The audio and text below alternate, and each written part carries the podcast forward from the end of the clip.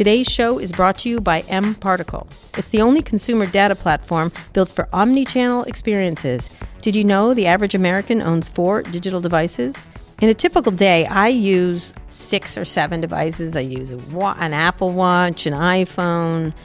I use AirPods. I sound like an Apple person, but I use a lot of devices. I use a Google Home. I use an Amazon Echo. I use my televisions. But when I use a product like Spotify or Airbnb, I expect it to know what I need. Those are just 2 of the world's most innovative brands that use MParticle to unify lots of customer data into a single source of truth. Then MParticle seamlessly delivers that data to any marketing or analytics platform without any additional work. Visit mparticle.com to learn how your business can improve customer experiences and accelerate growth. Today's show is sponsored by Synchrony Financial. Ambition lives everywhere. Synchrony Financial has the payments, tools, and technologies, promotional financing, and retail insights to help you achieve whatever you're working on. Learn more at synchronyfinancial.com. Hi, this is Kara Swisher. I wanted to add a quick note before we start this interview with YouTube CEO Susan Wojcicki. We taped this episode on Thursday, September 28th. As you're going to hear, I asked Susan about whether Russia had used YouTube to meddle in the 2016 U.S. presidential election. She says in the interview that YouTube had not seen anything to suggest that so far, but that the company was continuing to search for problems. A week and a half later, on October 9th, they found them, and Recode's Tony Rahm reported that things had changed. Sources said that Google had found thousands of dollars in search and display ads that had suspicious Russian ties. The company hasn't commented publicly on its findings, though, and a probe into what the Russians were using its platforms for is ongoing. The Daily Beast also reported that Russian agents appear to have set up a YouTube account on which fake video bloggers accuse Democratic presidential candidate Hillary Clinton of racism. As you can see, it's a lot more complex than Wojcicki was able to talk about at the time. For the latest on all of this, visit Recode.net, where we're covering it very closely day to day. We'll also be talking about all of this in the future, both on Recode Decode and on my other podcast, Too Embarrassed to Ask. We get the feeling this story is not going away anytime soon. But for now, please enjoy this interview with YouTube CEO Susan Wojcicki. On with the show. Recode Radio presents Recode Decode, coming to you from the Vox Media Podcast Network. Hi, I'm Kara Swisher, executive editor of Recode. You may know me as the one person in the YouTube comments section who tries to teach everyone writing vile ones how to spell correctly, but in my spare time I talk tech, and you're listening to Recode Decode, a podcast about tech and media's key players, big ideas, and how they're changing the world we live in. You can find more episodes of Recode Decode on Apple Podcasts, Spotify, Google Play Music, or wherever you listen to your podcasts, or just visit recode.net/podcasts for more. Today in the red chair is Susan Wojcicki, the CEO of YouTube. We are actually broadcasting this from YouTube's beautiful headquarters in San Bruno, California. I have known Susan for a very long time, since when Google was started in her garage. She previously led Google's advertising division from 1999 to 2014. Susan, welcome to Recode Decode. Thank you for having me. Thanks for coming on. You've been on stage with me many times. We've talked about lots of things, but things are always changing. And so let's give our listeners just a little background on you. You worked for Intel before Google. That was a million years ago, correct? Yeah. For a short time. 9 months. And then you did Google, and it was in your garage. And this is a well-known story. And then grew up from there, and you ran its advertising division for a very long time, which is sort of at the heart of its business. And then you came to YouTube how long ago? Almost 4 years ago. 4 years ago. That's amazing. It's about 3.5. In February, it'll be 4. So why don't we have an update on what that's like? What has it been like since you moved here? Because that's a big difference, and it's obviously an important part of Google, one of the fastest growing parts of Google. So can you talk a little bit about how that's been over the years? Because you're not really a Hollywood person, or, you know, you don't entertainment and stuff like that, and you really were sort of in the trenches of Google for a long time. Well, it's been great. I'd say when I ran ads, you know, that's a part of YouTube, of Google's business, right? But when you come to YouTube, YouTube is a whole company within a company. Right. And so the ability to see every part of how this company works was a great opportunity. And you're the CEO, too. And I'm the CEO of it, so I get to see all parts of it. And I have a real creative side. I love creating I had been really into photography when I was in college. Mm-hmm. I had always thought I would do something creative. And so the opportunity to work with all of these creative people who are creating content, I can relate to them. Mm-hmm. I love seeing the work that they do. And so when I got here, it was actually a lot smaller than what I had run at Google. It was smaller in people, it was smaller in revenue. But what attracted me to it was that I saw that this was a huge opportunity to grow. And when did Google buy it? It was back from Chad Hurley. So Google bought it when it was just about a year old. I think it was in 2006. Right. And you snatched it from Yahoo. We snatched it from probably a number of players. Yeah. And actually, I was a big advocate of buying YouTube at the time. Mm-hmm. Despite all the copyright issues, which went on for you guys for a while. Well, I think we knew that there was going to be some legal work we were going to have to do, but I saw that this huge opportunity. So I had been a big advocate of buying YouTube at the time. And why was that? Well, first of all, I saw that there were a few insights. So I think the first one is that people all over the world are going to create content. Mm-hmm. And so we had actually been running Google Video. And we had started by just saying... I remember. Yeah. Who was running that? Woman, me. You and who else? There was a woman who was working. Anyway, that's all right. Go ahead. Yeah. So we had started by first saying, we'd like people to upload their video. We're not going to tell you what we're going to do with our video. Just upload video. Mm-hmm. And people all over the world had uploaded video. Mm-hmm. And so this idea that people want to share their video was really the first insight. But then the second one that was even more surprising is that other people want to watch it. Mm-hmm. And that people all over the world were watching this content that was uploaded by regular people. To Google Video, which is not considered a success, Google. Why? Because YouTube was at the same time, was sort of the upstart company. Well, Google started first, I think just a couple months maybe ahead of YouTube. And I think there was some process and UI and reasons that YouTube was doing better. But the value is that I could see this is going to be a really valuable area, and that anyone can create content, that people all over the world want to create content, and that other people want to watch it. Right. And I remember actually that we had gone and we had said, let's go get this Hollywood content, and we had spent all this time negotiating for it, and we had finally put it on the platform on Google Video. And then at the same time, we had these students in their dorm room in China who had created a video of themselves singing a song in their dorm room, and that had way more views than this content that was the insight was. And so there was an insight that, regular people can create content and other people want to watch it. Right.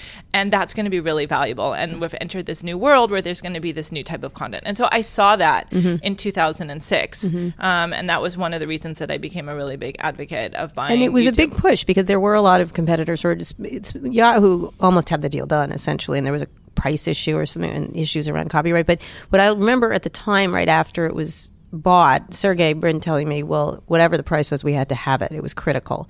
Why did you think it was critical? It was it didn't matter because it was such an important part of things going forward. Well, Google's an information company, right? Our mission is to organize the world's information, and video is a really important type of information. And so I think we saw the value of having people upload video all over the world, and also the opportunity to serve video in search, right? So if you type in certain queries like how to tie a tie, the best thing is to actually get a video of it. A YouTube video, of how to tie the tie. Mm-hmm. And so I think we saw that as pretty critical from that perspective. Mm-hmm. And then also the other insight too was the ability that advertisers want to serve ads, and that they wouldn't want to just serve ads on traditional content that was produced, the traditional way, but they'd also be willing to serve ads on content that was generated by everyday people. And I mean, now we have professional creators, but we saw that early on. We could have an advertising model. This would be valuable in search. This was an important source of information, and also, anything that is growing is really interesting. If you see the way that people people use it, I saw that those growth numbers, and it was actually interesting because I did the model that predicted that we should buy it. Mm-hmm. And I actually had 10 minutes where I produced this model. Uh-huh. And in the model, I assumed this high growth rate. But not what it was. And that was the first question people always had. Is they didn't think that was actually going to be the growth rate. It was difficult at the time to do it. It was difficult time. The computers weren't quite right. There weren't phones. Yeah, it was before mobile phones. Yeah. And today, the majority of our business is on mobile. Mm-hmm.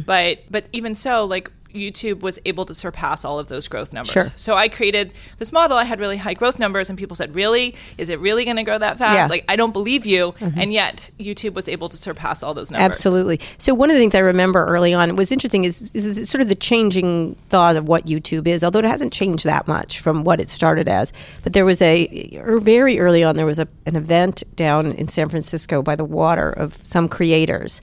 And Katy Perry sang because she gotten popular on YouTube. Do you remember that? I think we were sitting. I came to that. Yeah, and it was really interesting because it was the first time this idea of professional user-generated content was also introduced that were not Hollywood people. So it was an interesting time. So one of the things that people talk about, you're always on lists of CEO candidates. Yeah. You know, Susan, you've been at Google since the beginning, the actual beginning. What are you, employee number what? 16. 16. Why are you 16? You should be earlier than that, right? Did someone else grab it? Well, if I had joined the day before, I would have been. There were 4 people who joined the day before me, so not that it really matters. Right. But yeah, I worked at Intel while they were in my house. So right, I didn't work at Google. Right. I just was the landlord, and I drove to Intel every day while they were working in my house. And they just rented it from you, right? Or you were helping them? No, they rented it, right. But I would come down and talk to them at night. Yeah. But I didn't officially work there. Was it an ad? I'm sorry, I don't even know that. Was it an ad they had? Did you feel like renting it? Did you need the money? Yeah, I needed the money. Okay. That's why. Yeah. I had just bought a house and I needed a way to cover the mortgage. And so I decided I'd rent it out. And then I had put an ad actually in the paper, but then I had a friend and she knew Sergey and Larry and knew they had just gotten funding. And so she's like, oh, they're looking for a space. And actually it worked out really well because, you know, they were just 3 people and there was really hard to get space at that time. Who was the third one? It was whatchamacallit. It was Craig Silverstein was number 1. He always says first employee. Yeah. So he was employee number 1. And so the 2 of them worked in the house. Craig was there and I lived in the house. Right. And you know, I made sure that they didn't enter my space, right? Since I lived there, probably did, didn't they? Well, you know, there was an ongoing discussion about how to manage the fact that they worked there, I lived there. You've Google's bought that house, is that right? To keep it as a Google has bought it. And then you're going to make a museum of something, or is your thing still there? You don't know. No. I don't know. Right. So you live elsewhere. Do you ever go back and sort of like look at this house? Yeah, I do. I liked it. I mean, I lived there for years. It's a nice house. I remember it. I lived there for years afterwards. I remember going to the kitchen and they were in the garage. I remember that vividly. But my point being is that you could have been, you're always on the list. First of all, there's not enough women CEOs, clearly, in Silicon Valley, but you've been on lots of lists and stuff like that. Why stay with Google this long? But you now have your own company, I guess, in a lot of ways. How did you make that decision? Well, I'm always thinking about what's most interesting for me to do and what's highest impact. And I think being at YouTube is this incredible platform to be able to, I mean, I can't imagine a better platform. And I love the way that it's about information. I think it's this next generation type of information because video is sight, sound, and motion. It's incredibly powerful. And it's a global business. It's growing fast. It has all kind of impact across the board in like the way people can learn and start businesses and start media companies. And so I love what I do. And I mean, yes, I've been at Google for 18 years. It's the 19th anniversary coming. I'm between 18 and 19 years. But it's completely different. I mean, when I started out, it was a small company, right? It was like I was employee 16. And now basically I run my own company within Google. Right. But I still advise on lots of issues associated with Google. With Google itself, yeah. And I feel like I have the best of both worlds. It's an incredible platform. I have control over something that is really, really important in the world. It's fast growing. And I can't imagine going somewhere else and that would be better. That would be better, right? Well, there's a couple companies I can think of. I kept suggesting you for the Uber CEO, but you're probably too nice for that. So you run this autonomously, although you're under Google, and it's never been thought about spinning it out or anything like that. You run it autonomously under the Google brand, and then which is under the Alphabet brand, correct?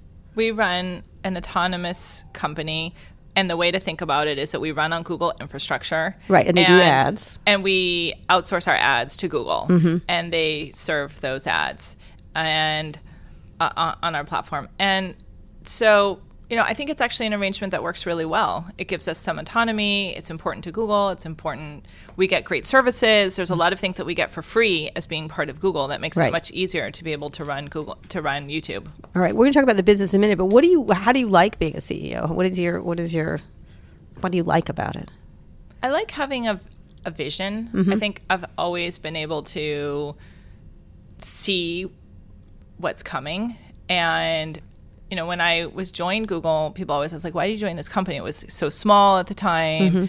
Mm-hmm. I could see the importance of Google. I could see the way it was going to grow. It was going to become a big company. I could see the importance, even though no one else could see it. Well, that's because there'd been a lot of search engines that didn't work. Yeah. Well, at the time when I joined, people would always say, why does the world need another search engine, right? That was like the most common question because there were so many of them. Yeah, that must have been my lead when you got funded, I think, in the Wall Street Journal. Well, it could have been. That's what everybody said. Yeah. And then the second thing they would say is there's no money in search. That was the second thing, which turned out to obviously not to be true. Right, no. So I think this ability to be able to see where something is going is something I've really enjoyed. Right. And I think, again, I saw that with YouTube early on. I saw this with our ads businesses, the way it could grow. And so this opportunity to be able to have a vision about where a company is going and be able to work really hard to get there. Mm-hmm. The other thing is that I've been on Google's management team since the beginning. And so I've seen all of these decisions that have been made by all these great leaders who have been part of Google. And this has been an opportunity for me when I'm running YouTube is to be able to take advantage of all of those memories, those years and years of serving on the management committee and be able to think about, like, look, we have a challenge. How do we handle this here? Right.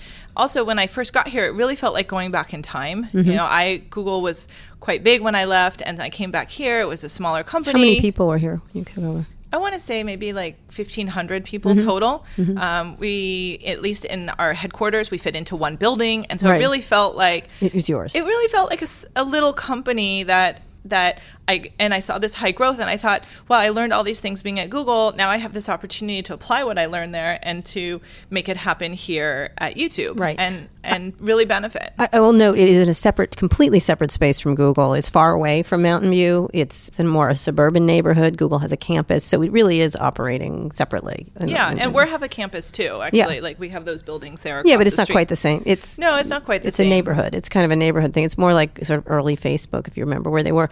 So what were the challenges you wanted to face when you came here? What was your assessment of what needed to be done? And then talk a little bit about the growth, because it has grown a lot under your leadership. So growth is always essential. Running any tech company, you want to make sure you're growing. So putting in place all of the right structure to be able to ensure growth. But then on top of that, there are other things that we've done that are very different. Like we've launched a subscription service, which is... Red. And we also have launched a few separate apps. So we launched a music app, we launched a kids app, and we've launched a gaming app. So those were actually new directions as well.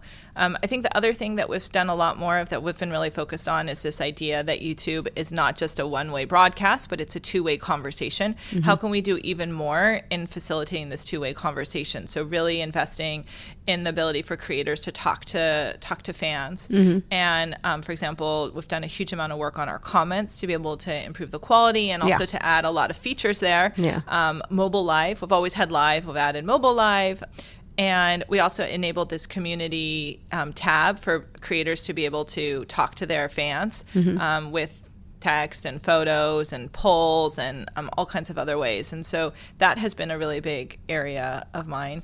And I think also just building within the company, you know, YouTube is an ecosystem between advertisers and creators and users, and that means that it's delicate. And so the more that YouTube can actually understand all three of those constituents, that's really important. So I've really tried to understand the creator mindset, get to know all of the creators. Yeah. We'll talk about that more in detail in the next section, because there was a lot of people trying to steal your creators, and there's still competition, you know, in between them all. Well, so this is a very competitive market. And it's always changing. And that's one of the things that like I enjoy about it. I enjoy that it's constantly changing. I enjoy it's competitive. What was your number one worry when you came here? Besides it being big and growing, and it is astonishing how much this site grows despite other competitors. So I didn't spend a lot of time analyzing it. So when Larry asked me if I wanted to run YouTube, I couldn't say to him, let me go home and analyze this and do like pros and cons and then come back and talk about all the things that you're worried. Because I was worried if I said that like maybe I wouldn't get the job, Maybe I'd have to go somewhere else. So I suspect you would get any job you wanted to. Well, yeah. I had to be able to make a really fast decision in my head. Like, did this make sense for me? Right. So, basically when he asked me, I said yes. This is Larry Page, who is the CEO of Alphabet now. Yes, he's CEO of Alphabet now. He was CEO of Google. Alphabet didn't exist at the time, but at the time he was CEO of Google, and he asked me, and so I said yes, like right there on the spot. Wow. Yes. Because you just thought, yes, this is cool, or what?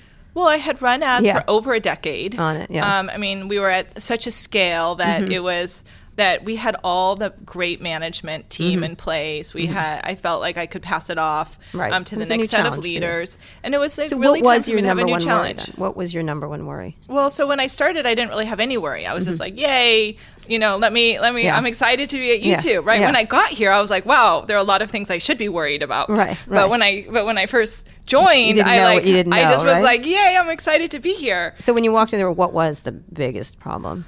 Well, I think the biggest challenge for me, first of all, was hiring the management team that we had here. So I think, there was I realized because I had run Google for so long, like all of those people had been people that I had hired or brought in or promoted over time. And so coming into a new place and actually having to gain respect of those new people. Yeah. And they at first were, why is she here? Right. Yeah. Like she hasn't ever been part of YouTube. And even though I've been at Google for a long time, Google and YouTube are different companies. You're from Westeros, right? Yeah. They were like she's from that other land over there. Yeah. Like, well, that pays for everything. But yeah.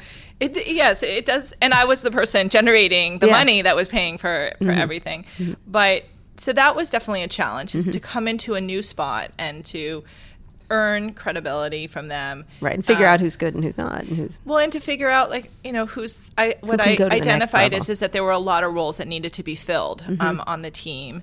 And it made me think back to how I had operated when I was like in 2002 land, where you're doing the job and you are doing multiple jobs and you're recruiting for those jobs. And it's really, really hard. Right. And so I was like... It's almost like a startup, like what you were talking about. Yeah, it felt like a startup. And I had to think back to those startup days, right? Because when I left ads, I had a great big management team. I had many VPs. They all knew what they were doing. They'd all been there for 10 years plus. Yeah. And they all had such tradition expertise. And so, yeah, and so I could, we were able to have great leadership there. And then I got to YouTube and there was a lot of change. There was a lot of questioning. It wasn't clear where we were going. I didn't have a full management team, and there was lots of things that needed to be figured out. And I also was bringing up different questions, for example, having a subscription service. That wasn't something that was currently in the mindset of YouTubers. Right, because they hadn't thought of a different way. All right, when we get back, we're talking to Susan Wojcicki. She's the CEO of YouTube, and we are broadcasting from YouTube headquarters in San Bruno, California, which is right next to the airport.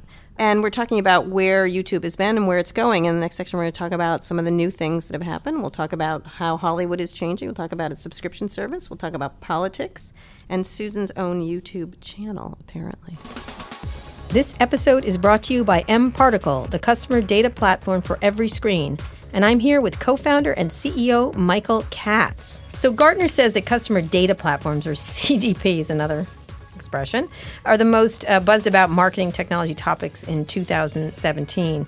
What is a customer data platform and why the sudden interest? Customer data platforms are about capturing user behaviors across any screen or system, creating a unified view of that customer, and then making it easy to connect that data to various types of marketing and analytics tools in real time, nonetheless. And so they're getting a lot of attention now because people are engaging with brands across lots of different screens and devices. And this shift has created a real challenge as brands try to map the customer journey and deliver these consistent and personalized experiences across all these different touch points. Thank you, Mike Katz of MParticle. Where can we learn more about what you're doing? Go to www.mparticle.com or follow us on Twitter @mparticles with an S. Thank you so much. Thanks. This show is brought to you by Qualcomm, the company that invented the fundamental technology in everything you love about your phone. From download speeds to stunning photos to GPS, none of it would work the way you count on without Qualcomm engineers getting there first. And now the company that changed everything with the smartphone is about to change everything else. Qualcomm is why you love your smartphone, no matter what brand of phone it is. Learn more at qualcomm.com/weinvent. We're here with Susan Wojcicki. She is the CEO of YouTube, and we are live here at the YouTube headquarters in San Bruno, California, where Susan presides over 1,500 people, right? Correct? No, right, it's bigger. How big? I don't know if we say, but a few thousand. Yes. Okay. All right. So you are most of the people here, or are they across the world? Because Google does your advertising, right? And where are most of the people who work for YouTube? Here in San Bruno?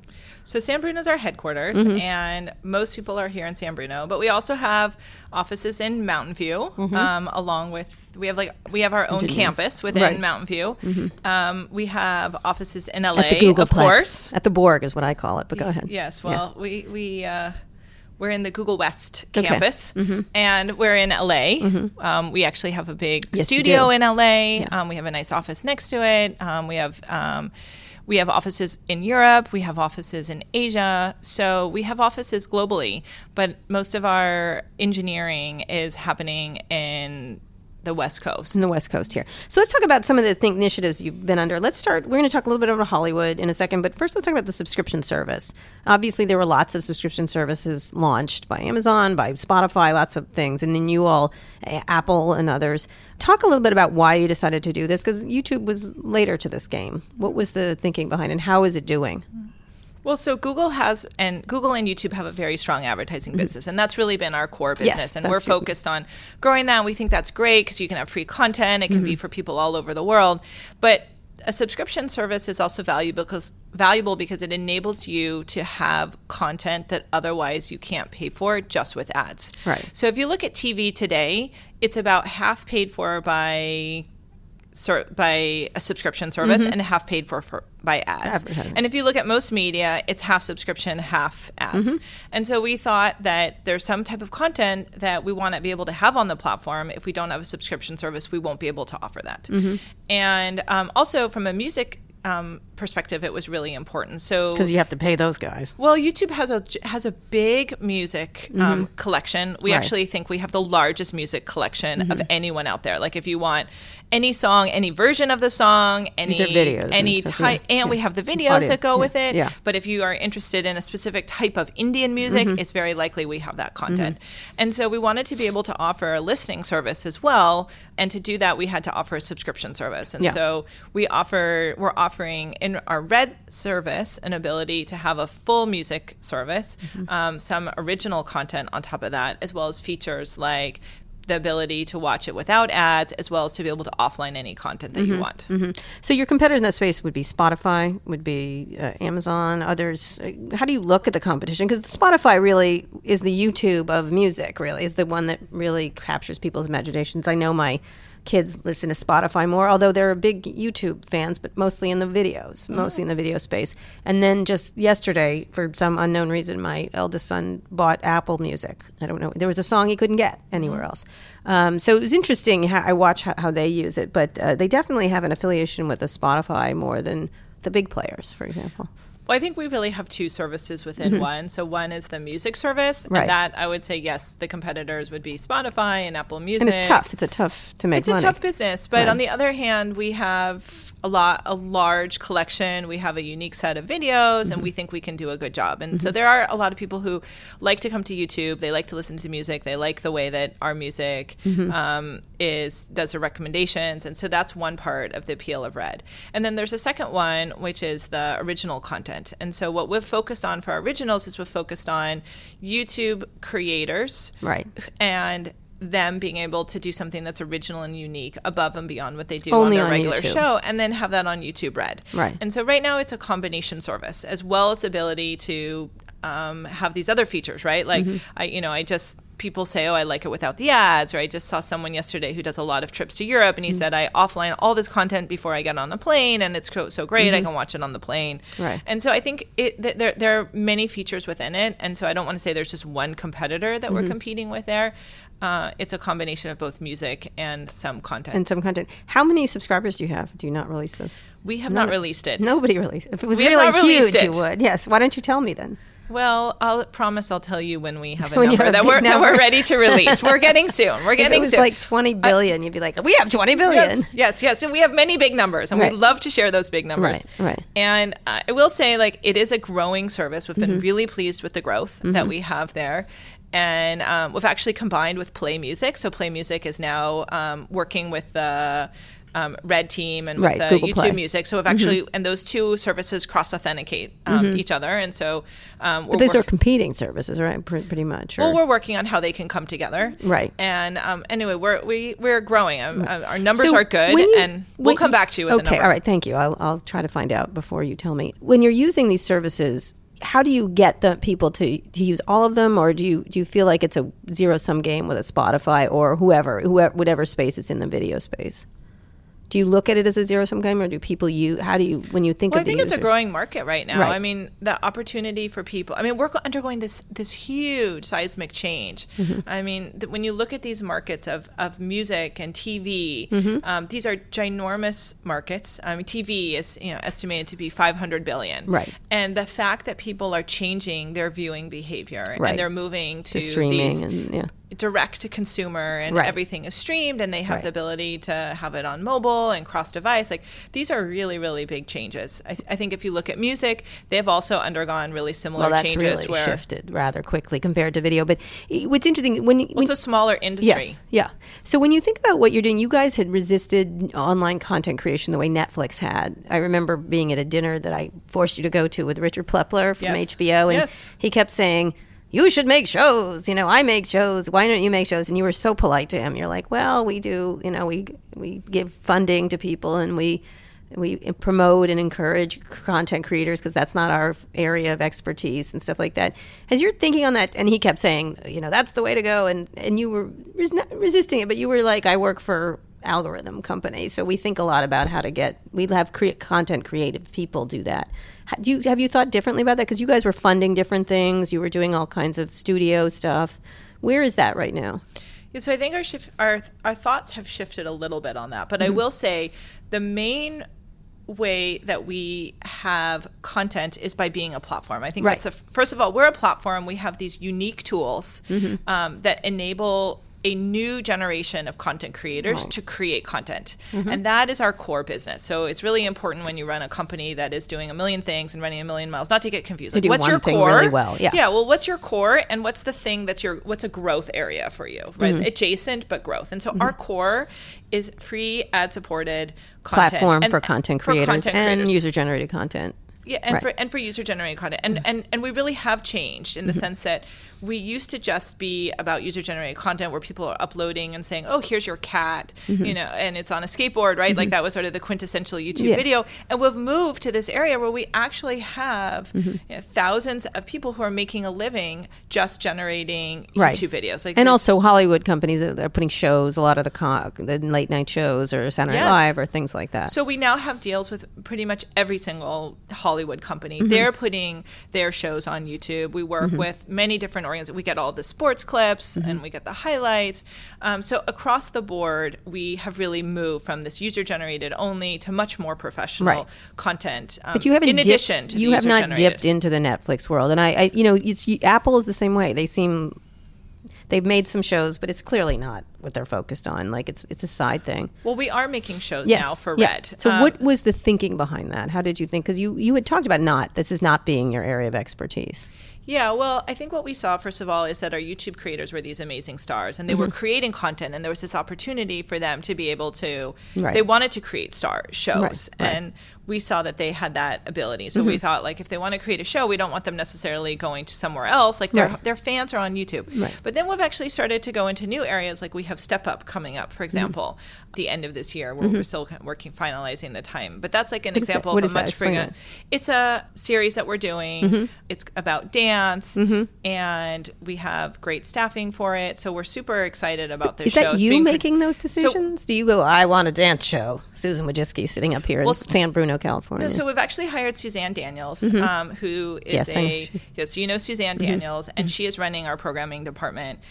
We have a well-funded budget for getting started, right? Like, and we're starting to figure out, like, well, what are the types of shows that make sense for us to get done on our platform, right? And so, what is the difference between you and a Netflix? Like, do you ever imagine you creating a House of Cards or something like a really long dramas? Or I looked at Netflix the other day and they had like 90 shows. It was sort of, I was like, whoa, they've got so many, and they're tremendous actors on the platform. Obviously, Amazon is funding a lot. It shows up at the Emmys, wins Emmys for their shows, Transparent or The Man in the Tower, whatever it's called. What's it called? Anyway, the Nazi show, essentially.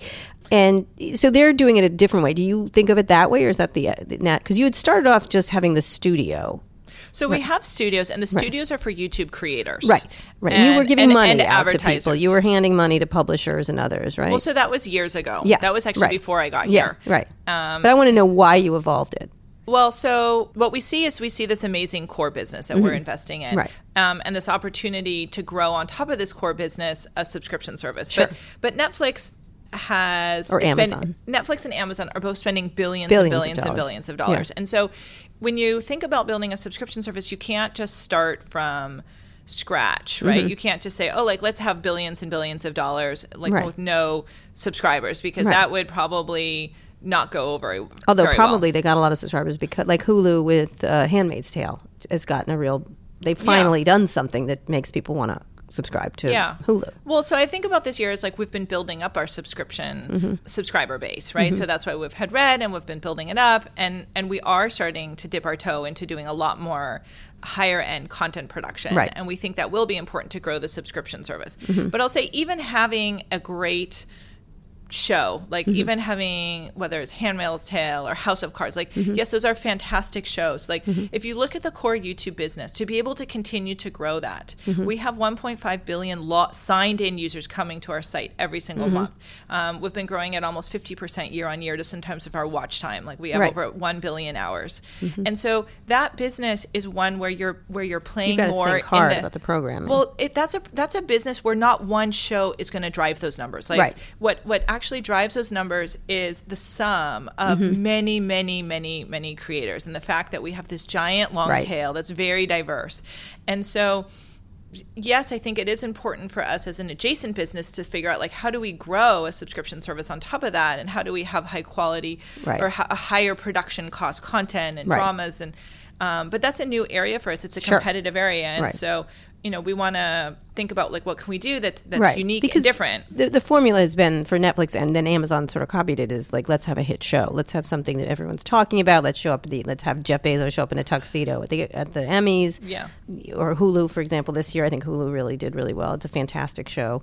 And it couldn't find a home elsewhere. And then, you have HBO. Yeah, no. It's hard to have a hit show, you know? So, like, people are always like, well, yeah, like, we'd love a hit show, too, right? If we knew what the hit show was, we'd go get it. But I think, you know, we're starting with a subscription service. We really just started it when I was here. We've been building it up. We're building up our numbers. And we're figuring out what kind of content makes sense for us to have on our platform. And you'll see us continue to invest more and more in the content production area on the service on top of what we're doing on YouTube. Do you expect to spend billions and billions on content? Because everyone's, you know, that's the big, like, when Netflix, Amazon, I don't think Apple is as serious as others in that space. They sell phones, pretty much, or devices and things like that. Do you imagine getting into that range, or just a different take on it, spending the same amount of money? I mean, we could in the future. I mean, right now we spend billions and billions on this long tail of these amazing creators that we have. Right. So... which we see as, you know, again, our core business. So more of a multitude approach. So we definitely could do that in the future. I think the reality is, like, you have to be responsible in how you run this, right? And so you want to have enough of a budget that you can actually experiment, but not so much budget that you can hang yourself with it always and get stuck. It drives me crazy how responsible you are, Susan.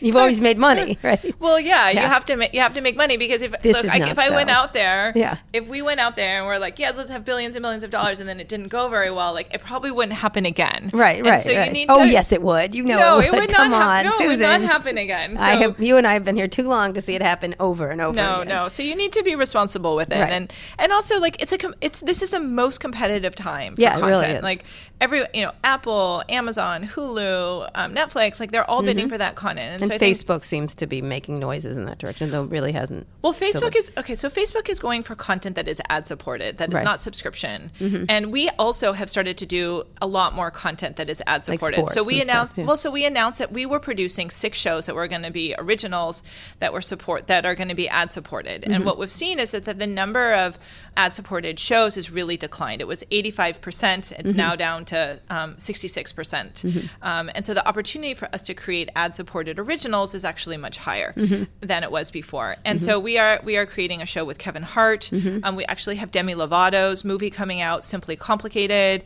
We have a show. Demi Lovato. I didn't realize. Yes, that. Yes, it's coming out. Yes, we can get you tickets to the premiere if you want to cover it. But okay, well, maybe I'll send someone. Yes, I'll send Peter Kafka. He's an enormous Demi Lovato. It's fan. In LA. In LA. He'll go. Okay. I'll send him right there. Okay, so Simply Complicated. Okay. We are doing stuff with Ellen. She's doing an original set of shows and clips for us. And so, we did stuff with Katy Perry. Right. You mentioned Katy Perry early on. So we're thinking about how we can create this global platform, original content, but it's ad-supported. Right. Like, that's great for our advertisers. I want to finish up this thing. How do you go down to Hollywood and how do you like that? Because, again, you're pretty, not a buttoned-up person, but you're a pretty straightforward person. You're not Hollywood-ish. Well, I know you have a gown, Susan. I get it. Yes, I can go to Hollywood too. I don't know what you're talking about. I know, but you're so logical. Like watching you and Richard Plepler was the funniest thing I've ever seen. Well, we're friends. No, I get that. No, I know. We talk all that. We were just on a panel together. Yes, I get that. But I'm just saying, you're not you're not the fast talking deal making like that kind of thing. How do you imagine Hollywood's changing, or is it changing more towards? Look, everyone in Hollywood's interested in YouTube. Whenever I meet them, they're always interested. Like, how can we do something together? They definitely weren't 7 years ago, for sure. Yeah, well, they are now. Yeah. And so when I talk to them, they're always like, what can we do together? Mm-hmm. First of all, we already have a deal with them. Okay, so we're talking about the existing deal, how to make the existing deal better. Then we're talking about new ideas. I mean, when you have 1.5 billion users on your platform, it's people global. And our average session time is 60 minutes. When you have the numbers that you have, it's everyone wants to talk to you. And so, and at the end of the day, people are all people. Right. And I actually think I have a really good relationship with all of the people in Hollywood. I've gotten to know them all as people. Yeah. I've seen them all at these different events. Like, I think, I'm just sort of me and who I am. Yeah. And like, they recognize, like, I come from a different world. Right. But on the other hand, like, I'm making an effort to get to know them. You are one of the few people in tech can actually hold a conversation rather charmingly compared to a lot of people. Well, I try. But look, showing up is half the battle. So if I just go down there and I just meet with them and I explain what we're doing, like, and I'm honest and open, and I do things like I speak at their events, I speak at their board meetings, I go to the same events that they go to. And Google has not been the friend. And I've gotten to know them all. Yeah, they were scared of Google for a long time. You acknowledge that. Finishing up this section, just answer this question, has Hollywood changed or has Google changed? I'm using Google as a whole, as whatever you want to call it, Alphabet, Google, YouTube. Which side has changed more? Because there was so much resistance, even just a few short years ago, and so much questioning. I one time was with a studio head, and they were talking about the danger of Google and YouTube, and I said, how does Google make money? And they could not even, they didn't even know. And they were like clicking on links. I'm like, no, they don't. They don't make money like that. And it was really interesting that they didn't even have a conception of how you all operated. Do you feel like the gulf is smaller or not? Or what's the problem? What is in the way? I think the gulf is smaller for a few reasons that I think people, different industries understand that there's a big opportunity with digital, that it's changing their business and there's an opportunity there.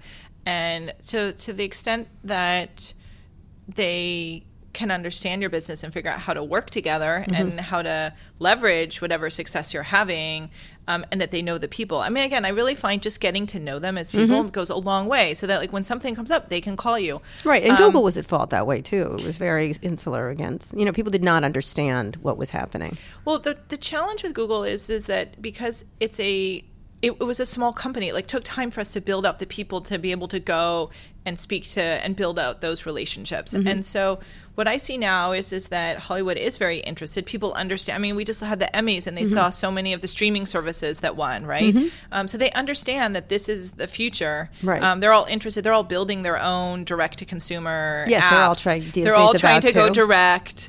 They all realize that they're in the U.S. at least, there are real declining mm-hmm. numbers in terms of the cord cutters. Yeah. I think if you look at the 18 to 24, it's down 40% over the last 5 years. Mm-hmm. So they see, look, the world is changing, and if so, then if I show up and say, look, we have all those users are all coming mm-hmm. to our site. They're spending 60 minutes a day on our site. Right. We'd love to work with you. How can we work with you? Mm-hmm. And we've also grown, so our budgets are a little bigger too, mm-hmm. so we can actually do more with them. They do like than money. We could have. Yeah, well, of course, everybody does. Yeah. I mean, we're all in business, and so at the end of the day, it has to work for them. It has to work for us. Right. And so I'm hopeful that there'll be more and more understanding over time. Okay. We're here with Susan Wojcicki. She is the CEO of YouTube, and we're broadcasting from YouTube's headquarters in San Bruno, California. When we get back, we're going to talk about some issues, such as an essay Susan just wrote about a person at Google who wrote a very controversial memo, politics, and where everything is going. Today's show is brought to you by Synchrony Financial. Ambition lives everywhere. At Synchrony Financial, they believe your ambition isn't something you just look forward to. It's what you work forward to.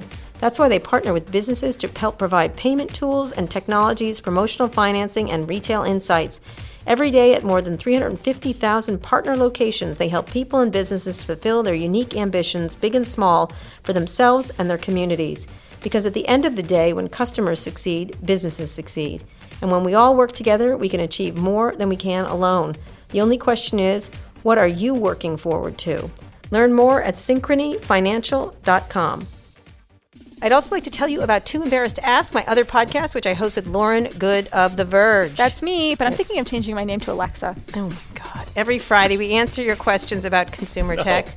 Lauren, what did we talk about this week? Well, we talked a lot about voice assistants this week, as well as hardware products, because Google had a big hardware event last week, and so we brought in Google's Rick Osterloh. Rick, what did we talk about this week? Oh, gosh. We talked about a far-ranging and interesting intellectual discussion that covered our new hardware launch and why we built the things the way we did. Right. Very nice. It was very exciting. We talked about Pixels. We talked about the Macs and the Mini, which are not Mark Zuckerberg's kids' names.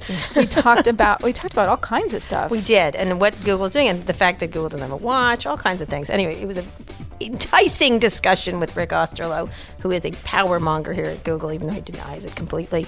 It was a great discussion. We hope you go listen to it. You can find Too Embarrassed to Ask on Apple Podcasts, Google Play Music, or wherever you listen to podcasts. That's Too Embarrassed to Ask. See you there. All right, we're here with Susan Wojcicki, the CEO of YouTube, and we are at YouTube's headquarters where Susan presides over her many people who work for her. We've been talking about Hollywood and how it's changed and what she's doing at YouTube. Let's change the subject just a tiny bit. You wrote an essay recently about the incident at Google. I know you were involved with the decision-making around the firing of James Damore, who had written an essay that alleged a bunch of things. He was saying he was not saying that women were more neurotic. I feel like he kind of did. He did. And there was a lot of controversy around it, but Google acted pretty quickly. And this diversity issue has been a big one for Silicon Valley. And you have been one of the people at the forefront of trying to change that, and one of the few women leaders at really in powerful positions. Can you talk a little bit about that essay and what your point you were trying to make and what happened there? Sure. Well, so first of all, the issue of diversity in women in Silicon Valley has been the one that's been really, really near and dear to my heart for a long time. I mean, just because I feel like I'm in meetings all the time, I see the fact that there are a lot more men than women, and I see that women are missing out. Right. And I also see the way technology is changing our world, and I'm concerned because I see that only 20% of the computer science degrees are being earned by women. And so, if we're going to have this force of change, I want to make sure that women are equally represented in that change. So this is something I've been working on for a long time. I've been working on it professionally. I've been working on it at Google. I've been a big spokesperson for it. Yeah, you have. And as a mother, I've also worked on it with my children. Yeah, you have like 83 children. Yes, right? I have many children. And I've been working on it with, and I've talked about, you know, some of the challenges that I've seen actually as a parent, right? I mean, I can say whatever I want professionally, but then I come home, I also need to make sure that in my home that I'm doing the same sets of messages, right? And having success. And that's actually been a really interesting thing for me, is to see kind of my kids' reactions to computer science and what they like about it or don't like about it. But when James Damore wrote his memo... This is an engineer at Google. Who is an engineer at Google, who wrote this memo that was very controversial. And it was put on Google. Google allows people to put things on these different platforms. They have many, many platforms for communication. Way too many, actually. So Google allows everyone to communicate about everything. We have many email aliases. We have many ways for people to share and discuss and debate. That's a really core part of the value, is enabling people to discuss. So he wrote a memo, which I think has been well understood by your users, right, where he made different assertions in terms of women's capabilities in tech, and why they were less likely to be in tech and to be leaders in tech, right? And I was actually on vacation when that memo came out. Okay, I was trying to get away. And I had read it, and we were at dinner, and I was talking about it with my kids, and you know, the first question they had about it, well, is that true? And like, that really, really surprised me, because here I am. I've spent so much time, so much of my career to try to overcome stereotypes. I've done everything, and then here it was, this letter that was somehow convincing your kids, my kids, and diminishing you, and many other women in the industry. And men in the industry, right, that was not true, and or convincing that they were less capable in some way as a result. And so that really upset me. And I felt like it was important for me as a woman leader to actually say something that would, you know, there were many points of view about this, but I didn't want it just to be different men talking about women and like their capabilities. Like I felt like as a woman, I needed to speak up and to say, look, this is hard. It's hard to be a woman in tech sometimes. It's hard to deal with all these implicit challenges, and then to have, you know, these explicit challenges as well, to have people discussing and debating your capabilities because of your gender is really, really, really difficult. And that's why I wrote the op-ed that I did. Google, which you were defending him. The firing, which you were part of the decision making on that. Yes, I was. You know, I was part of it. It was a group that made that decision. I was supportive of it, and I felt that it was, you know, we felt that he violated the code of conduct. That promoting harmful stereotypes in the workplace was problematic. Google's working incredibly hard to bring more women into the workforce, and to have promotion of harmful stereotypes is really, really difficult. And what I think, were you surprised by the backlash that everyone should say what they want? And I was like, not at work, you can't, for certain. You know, you can do it in your free time kind of stuff. But what, were you surprised by the backlash of the free? You guys, there was almost a march. There was almost. I mean, I think people are confused about the platforms versus the company. So. Google and YouTube, both companies are really, really important in the free speech discussion. In fact, it was interesting. And to people who work here are very that way. Well, we all care about free speech, but I'm just saying there's our platforms. Like, in fact, James Damore did his first interview with a YouTube creator. So you know, that discussion on the platform, that's fine to have on the platform. We have you know, lots of rules around the platform, but we tolerate hate speech and stuff. I mean, if you get into hate speech, it's a little bit different, or violence, or promoting violence. But we just enable a broad range of topics to be discussed on the platform from all different points of view. But it's different if you're within a company, and you're within a company. We're trying to promote more women, and people feel uncomfortable about that. I mean, think about how you would feel if you were a woman, and James Damore was on your promotion committee, you know, or to see that the company was enabling this type of harmful stereotype to persist and perpetuate within the company. And so I think within a company, it's very, you know, there's a different set of rules within a company than there is on a platform that is about free speech. Are you hopeful about the diversity issue? Because it's really just one sexual harassment lawsuit, Uber, SoFi, and everywhere else. How do you look at this? Because you've been here for a long time. I'm hopeful about it. I mean, I think that we're just so early. I mean, the fact that we are undergoing this change is like undergoing the printing press revolution. Mm-hmm. And it would be like undergoing printing press and only 20% of people that could read or write would be women, right? Literature would be different. Mm-hmm. Society would be different. And, you know, eventually, like, you know, today everyone reads and writes, right? Mm-hmm. Regardless of their gender or their race.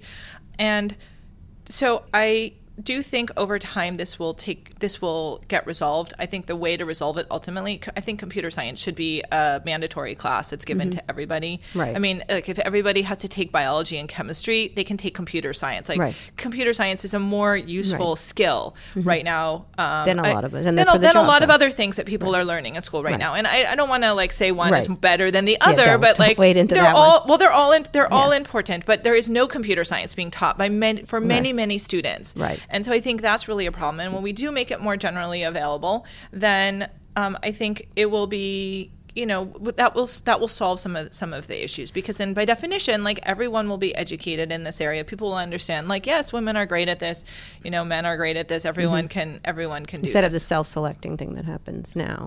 Right now, it's a self-selecting. And I think there's something in computer science where they've actually seen these studies where they said, like, in the 80s when people started to have personal home computers, that's actually when the numbers changed. Mm-hmm. And for some reason, you know, boys were more gravitated to that more. And so the theory is, you know, when you get into this entry-level class, it's not really an entry-level class anymore, because there's a set of people who have already learned a lot, and there's an expectation that you're higher. And I've seen that with my own kids. Like, what I found is that if you supplement and I was able to support them early enough, then when they were in those entry-level classes, like, they felt they were good at it. Right. Right. And so they didn't feel defeated. So then they didn't feel defeated. Right. And so like, are you one of the adjacent things is sort of the coarsening of the culture, which some people blame YouTube and Twitter and now Facebook for. Facebook's getting attacked. How do you look at the political culture? Now, YouTube hasn't been sucked into it quite as much as Facebook clearly has right now, and Twitter has been used by the president for all kinds of messages. How do you look at that? How do you consider that? Well, we're a platform about free speech, and we think it's really, really important that we enable all of that discussion. And we see all types of discussions happening on YouTube. I mean, one of the things that we've actually done is we have this program called Creators for Change, where we've actually found individuals who are promoting messages of tolerance. They're fighting some of the really hard issues like Islamophobia or misogyny. And so we've actually awarded them as Creators for Change. We're giving them funding. It gives them more promotion, better equipment. We are promoting them ourselves with the idea of how can we get some of these voices of tolerance and really powerful messages out there. But as a platform overall, like, our goal is just to enable all voices to come out for them to be able to communicate. Have you looked into whether the Russians have used YouTube? Because today it moved to Twitter, and obviously Google has been pulled into it too. But have you been looking at that, whether they've used YouTube for nefarious purposes? Well, we're always monitoring YouTube for abuse and trying to understand how it's being used on our platform, who's monitoring it. We think it's an incredibly serious issue. We've been looking to make sure that we fully understand the way it's been used by different parties.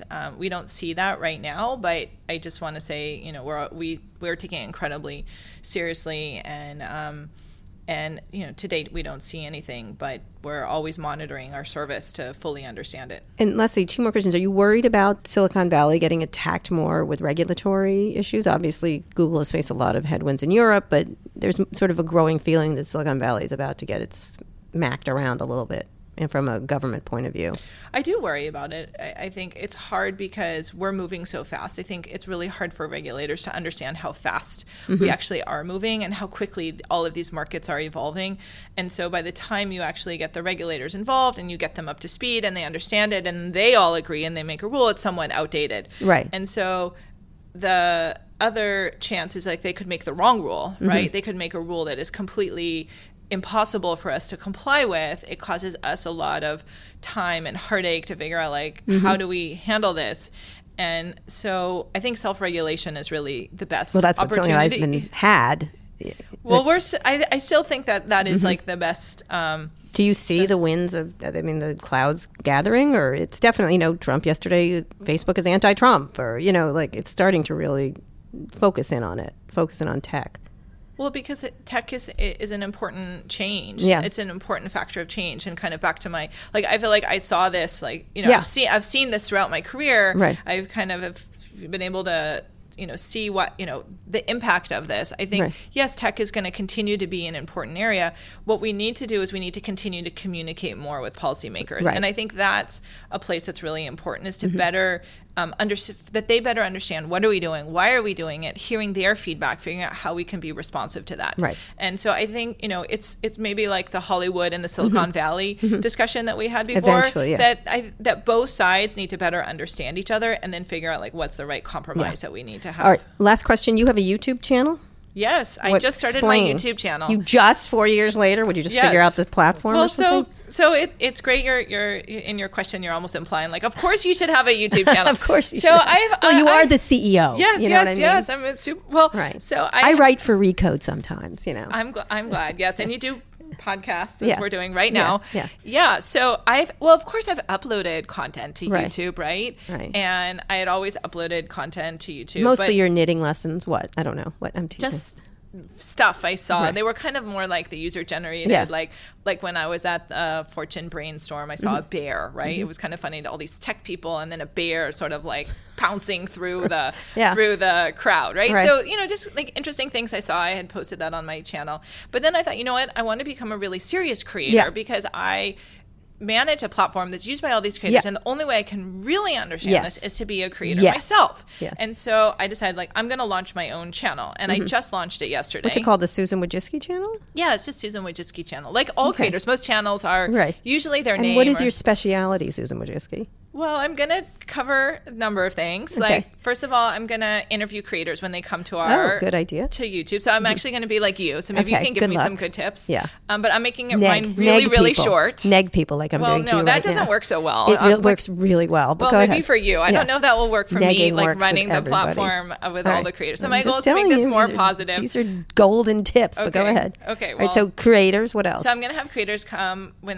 they come to headquarters. I'm going to call it 2x2. They ask me 2 questions. I asked them to. So mm-hmm. stay tuned. I'm going to post one really, really soon okay, on that. Okay, great. All right. I'm also going to post on just, you know, so like on the Damore example mm-hmm. that we just talked about, like maybe next time I would do a video about that. Like things that I feel strongly about, like an opportunity for me to express that point of view. And then the third thing is that I get questions from creators about running the platform. So whenever I go to a city, I go to Poland or, you know, Warsaw. Questions for Susan, I like that. Yeah, questions about YouTube, mm-hmm. right? I mean, we have millions of creators and mm-hmm. they have questions like, you know, why aren't my notifications showing up the way I expected mm-hmm. them to show? Or like, when are you having this feature? Why did you get rid of that feature? Tell me about monetization, right? So there are lots and lots of questions. And so I want to be able to hear their questions and then go out and put that on my channel. And, I see. So, and what I realized is it's a more scalable way. Like when I go to a city, I meet with 10 creators. Like that's great. You're always creating content. But how do I just make it scalable and like post it and make it available for the millions of creators on our platform? Will there be any singing? I'm a terrible singer. All right. I am not going to sing. No cover. I will say no Demi Lovato covers. No, I'm not a. That is not in my. But you're going to get Demi on this thing. Let's put Demi. She gets lots of people. She seems to be popular. I could interview her, for example, and have her on my channel. So actually my first video that I just uploaded is actually advice of all these creators to me on how to run my own channel. And so they were really funny. I mean, these walk creators, into a wall. That's one of them. Play video games and have people watch it. That's not what they said. Oh, what was their number one advice? And then we'll let you go and run your company. They said, be authentic. Oh, yes. That's true. Be yourself. That's true. So I think it's great advice. Yeah, all right. Be yourself. I'm gonna be me. All right. Talk about what I do, and we'll see how it goes. Yeah. So you can watch it. I encourage all your listeners to check out my channel. They can all subscribe. What's it? Susan Wojcicki YouTube. Yes, just search on it. Yes. All right. It's not hard. All right. YouTube. Maybe I'm going to start a YouTube channel and see if I can compete. So that's actually one of our goals. Our goal is like everyone who. You know, who has a public presence should have a YouTube channel. Yeah, it's an opportunity to upload their videos. We have all these features to be able to communicate with notifications. Between Snapchat and Instagram and all these other things all day long. No, I don't have any. But one thing that's unique about YouTube and one of the reasons that is really different is like you can actually earn revenue, right? All right. Well, then you know what? I'm just going to sit around and say rude things and then just. publish them, like some rant. Well, if you're funny, the humor works really well. I'm funny, which I know you are. All right, okay. Then like, who knows? You've sold me, Susan Wojcicki. Okay, good. All right, I'm gonna be looking for the Kara Swisher channel. YouTube channel. Yeah. I'm gonna be waiting for that one. It's called "Shut the Fuck Up" channel. Anyway, it was great talking to you, though, and thanks for coming on the show. If you enjoyed the interview as much as I did, be sure to subscribe to the show. Be the first to listen to future episodes or catch up on previous episodes, including some really fantastic interviews we've done with people like investor Chamath Palihapitiya and Finding Magic author Sally Quinn. And on my other podcast, Too Embarrassed to Ask, we recently interviewed Susan's sister, Ann Wojcicki, the CEO of 23andMe. This is a very achievement-oriented family. You can find all those episodes and more wherever you found this one or on our website, recode.net/podcast. Now that you're done with this, check out our other shows on Recode Media with Peter Kafka. You hear no BS interviews with some of the smartest people in media entertainment. I host Too Embarrassed to Ask along with Lauren Good of The Verge, where we answer all of your questions about consumer tech. And on Recode Replay, you can find audio from all of Recode's live events, including the Code Conference. Thanks for listening. Thanks also to Cadence 13, the company that distributes this show, including Beth O'Connell and our editor, Chris Basil. And thank you to our producer, Eric Johnson. This has been another episode of Recode Decode. I'll be back here on Monday with another great guest. Tune in then. If you're looking for a new podcast to try, how about Planet Money? One thing people say about Planet Money is how much they love listening to it, even though they don't care about business or economics.